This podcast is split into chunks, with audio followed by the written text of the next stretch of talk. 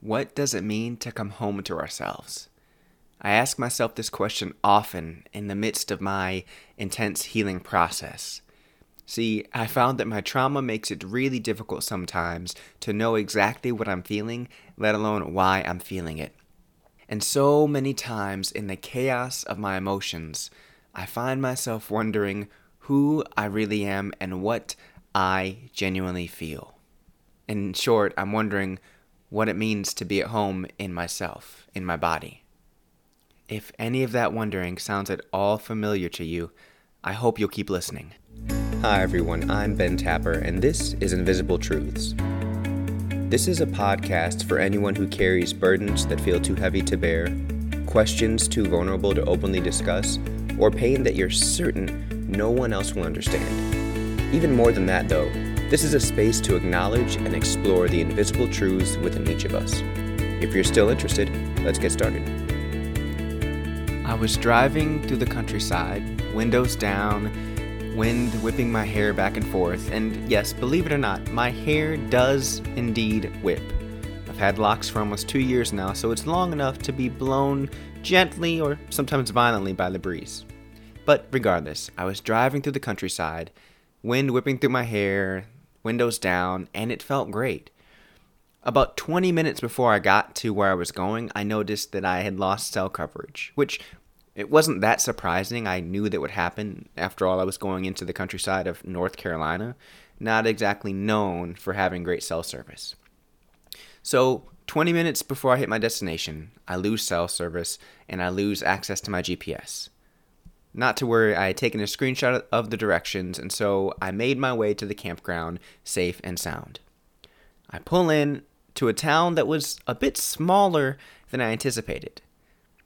Found a parking spot behind a bar or a restaurant next to a dumpster, and to be honest, I was a little freaked out because this parking spot was in a gravel lot, maybe a hundred feet or so away from a stream that ran through the town, and I'm pretty sure I parked next to someone that was living out of their car. And and hey, I'm not judging anybody.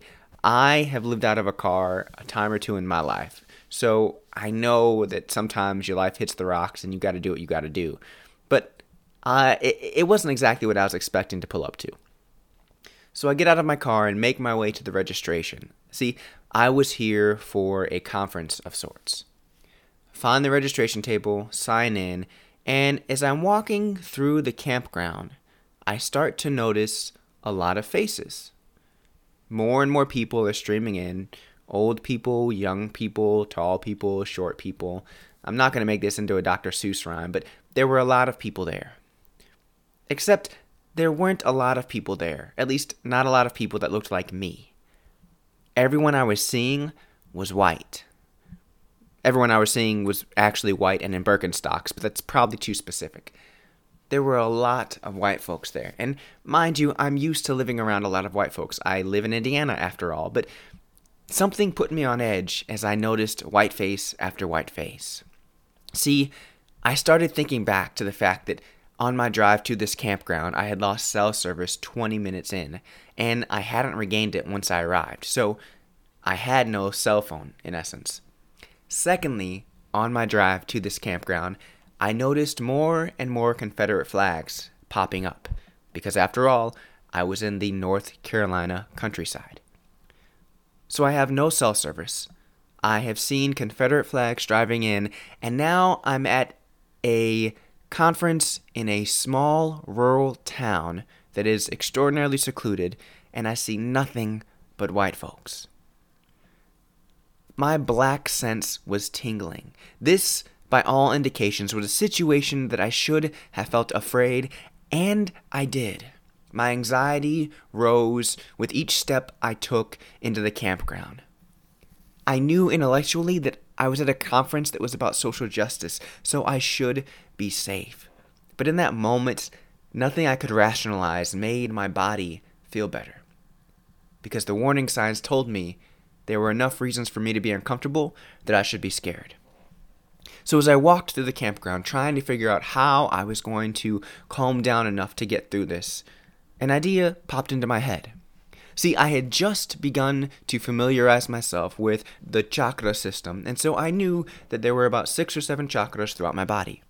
And I'd even experimented with pinpointing them. And so, as I strolled through the campground and I was nervous and filled with anxiety, I began thinking about each of these chakras. Now, for those that aren't familiar with this system, um, a chakra is simply an energy center in our body. I am by no means an expert, so I will put a link in the episode description so you can learn more about it. Um, but it's simply an, an energy center.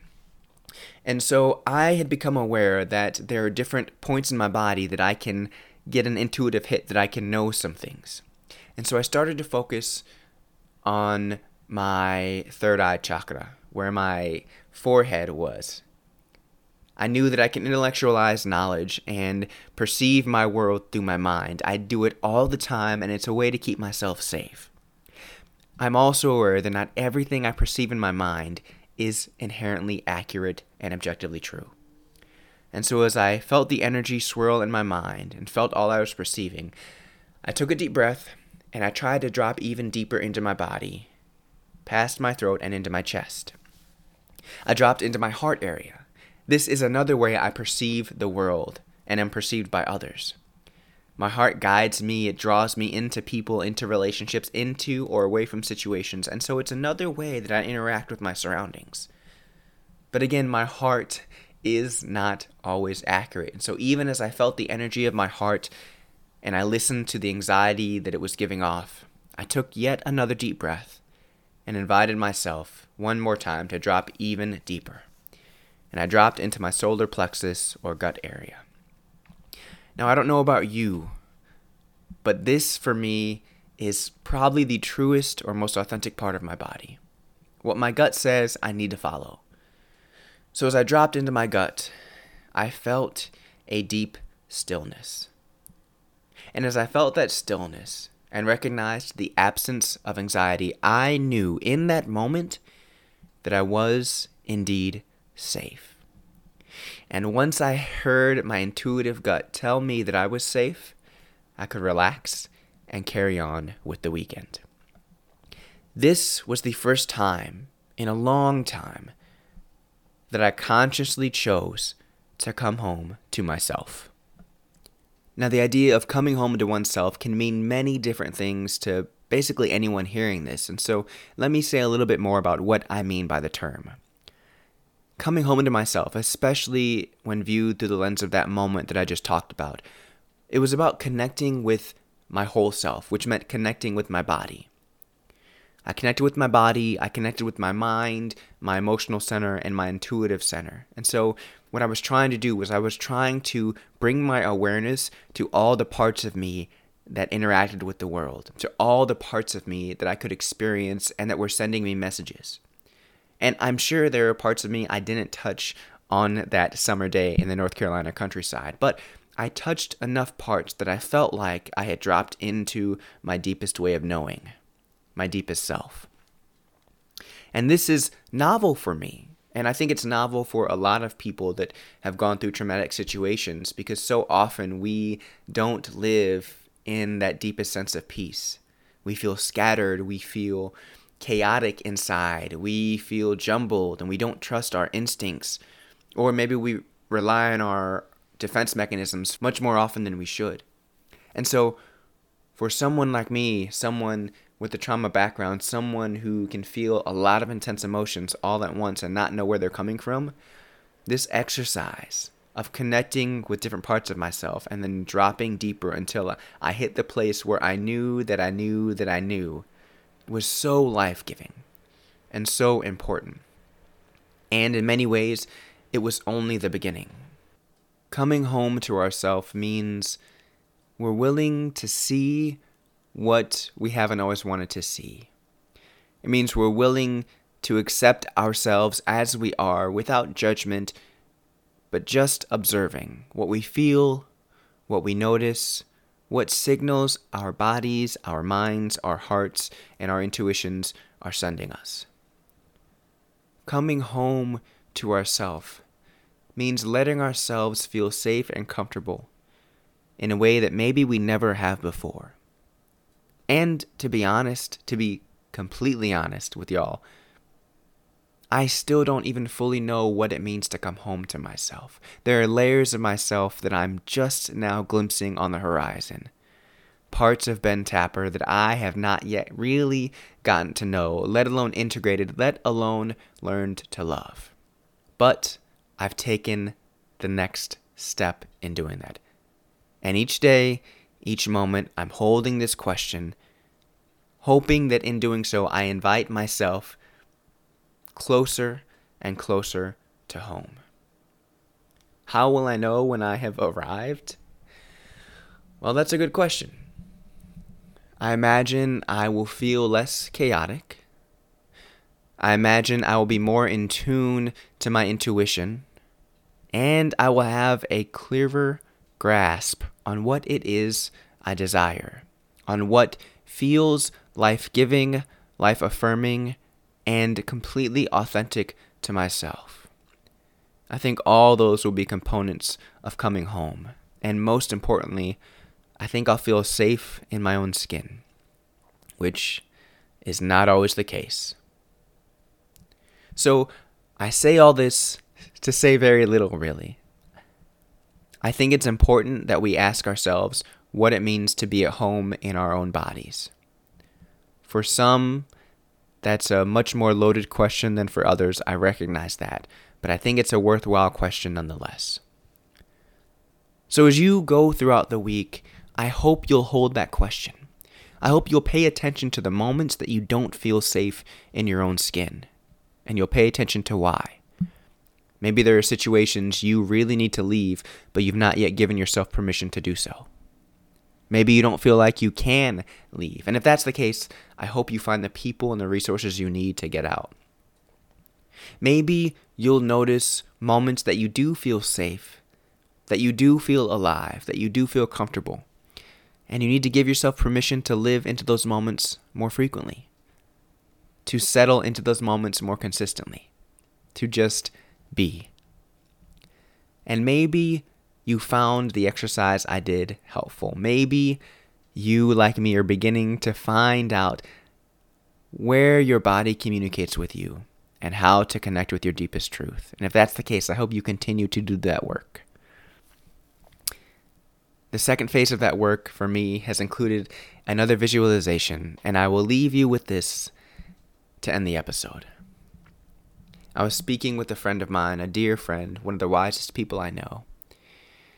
And as I was talking to her about all that was happening in my life, she told me, or rather, she reminded me, that all the wisdom I needed was already within me, and that all I had to do was drop deep into that sapphire sea of wisdom. And those words have stuck with me. And so when I feel particularly tense, when I feel on edge, when I feel uncertain, I take a moment, I become still, and I begin breathing. And with each inhale and exhale, I allow myself to start in my head and to drop deeper and deeper into my body, just like I had in North Carolina. But this time, there's a visualization component with it. See, once I make it past my heart and into my gut, I imagine a river. This river has a shore that is gravelly with small pebbles of different sizes. And as I drop down onto the shore, my feet land softly and crunch as the petals and rocks beneath me shift to hold my weight. I look to my right and I see this deep, sapphire blue river flow. It's moving gently and steadily, not affected by the wind, not even noticing the chaos that I just descended from. This river is steady. This river is moving. This river simply is. So I plant my feet. I notice the water, and sometimes I even come to a seat on the shore of this river. This is my river. This is my place of knowing, of safety, of truth. A place no one else can enter, a place no one else can disturb unless I let them, a place that is completely and wholly home for me. when I drop into this place, I remember that I have access to all that I need in every moment, that I have all the wisdom and truth that I'm seeking, and I simply have to drop into it and trust that I know what I know when I know. You've just heard me describe in detail my process for beginning to come home to myself, my process for knowing what I know when I know it, for connecting deeply with my intuition. I wonder what your process is like, though.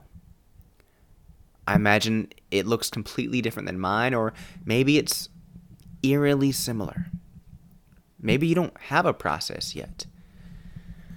So, can we use this time to begin to develop one? I am no expert on the matter, but I'm pretty good at grounding exercises, and so I'm wondering if you will join me in a final grounding exercise to help you either connect to your process or begin to uncover what your process is. Now, friends, I think the first step in learning to come home to ourselves is learning to listen to ourselves. So that's what we're going to do for a moment. Take a second and take the deepest breath in that you've taken all day, and take an equally large exhale out. Do that once more. The biggest breath you've taken in all day and the biggest breath you've let out all day. Now, as you continue to breathe, bring your awareness, bring your attention to your body. Find a specific point. Maybe the point finds you. Maybe you notice tension in your lower back or an aching in your knee or something in your shoulders. It doesn't matter where you focus, but find a point to focus on. And notice what it's telling you. Notice what it's trying to communicate. As you begin to focus on that point, let your mind slowly begin to scan the rest of your body and see what else you notice. How does your gut feel? Where are you holding tension? Is there a part of your body that is experiencing pain right now? Is there a lump in your throat that signals there's grief just beneath the surface waiting to spring forth? Really take a second and check in. Examine, observe, and listen to your body. What are you hearing? What is it saying? And is it a message you already expected, or is it something you don't want to hear? Is it something you hear then quickly bury because you're not ready for it? I'm not judging where you're at, and I hope you aren't either. I'm just inviting you to notice. It's easy to move through the grind of our day, especially if we're parents or working full time or in school full time, it's easy to move through the grind and the rhythm of the day without stopping to notice. There's so many external messages bombarding us that it feels like that's all we need to seek out, when in reality, the most important messages, the most life giving messages, the messages that will save us time and again, those messages reside within. They're more subtle sometimes, they're quieter, and many times they might even wait for permission to speak before sharing their truth with us. So while an exercise like this might seem rudimentary, might seem simple, I think it's important because it helps us build the habit of pausing and listening, of waiting and asking our bodies, our emotions, and our intuition what it has to tell us. Thank you for listening to this week's episode of the Invisible Truths podcast. If you're new around here, then you probably don't know this, but this is not normally how the episodes go. Most of my episodes, I'm talking with a guest about some aspect of their life that I think is important and meaningful to the audience. But every now and then, I sprinkle in a solo episode just for a change of pace. So I hope you've enjoyed it and you'll go back and check out the previous episodes. Secondly, if you'd like to connect with me more intentionally, you can find me on all the social media platforms except TikTok, because why? Uh, but you can find me on Facebook. You can follow the Invisible Truths page on Facebook, or check out the new business I'm launching with some friends called the Kindred Collective. Thank you for listening again to this week's episode. I hope you found it meaningful.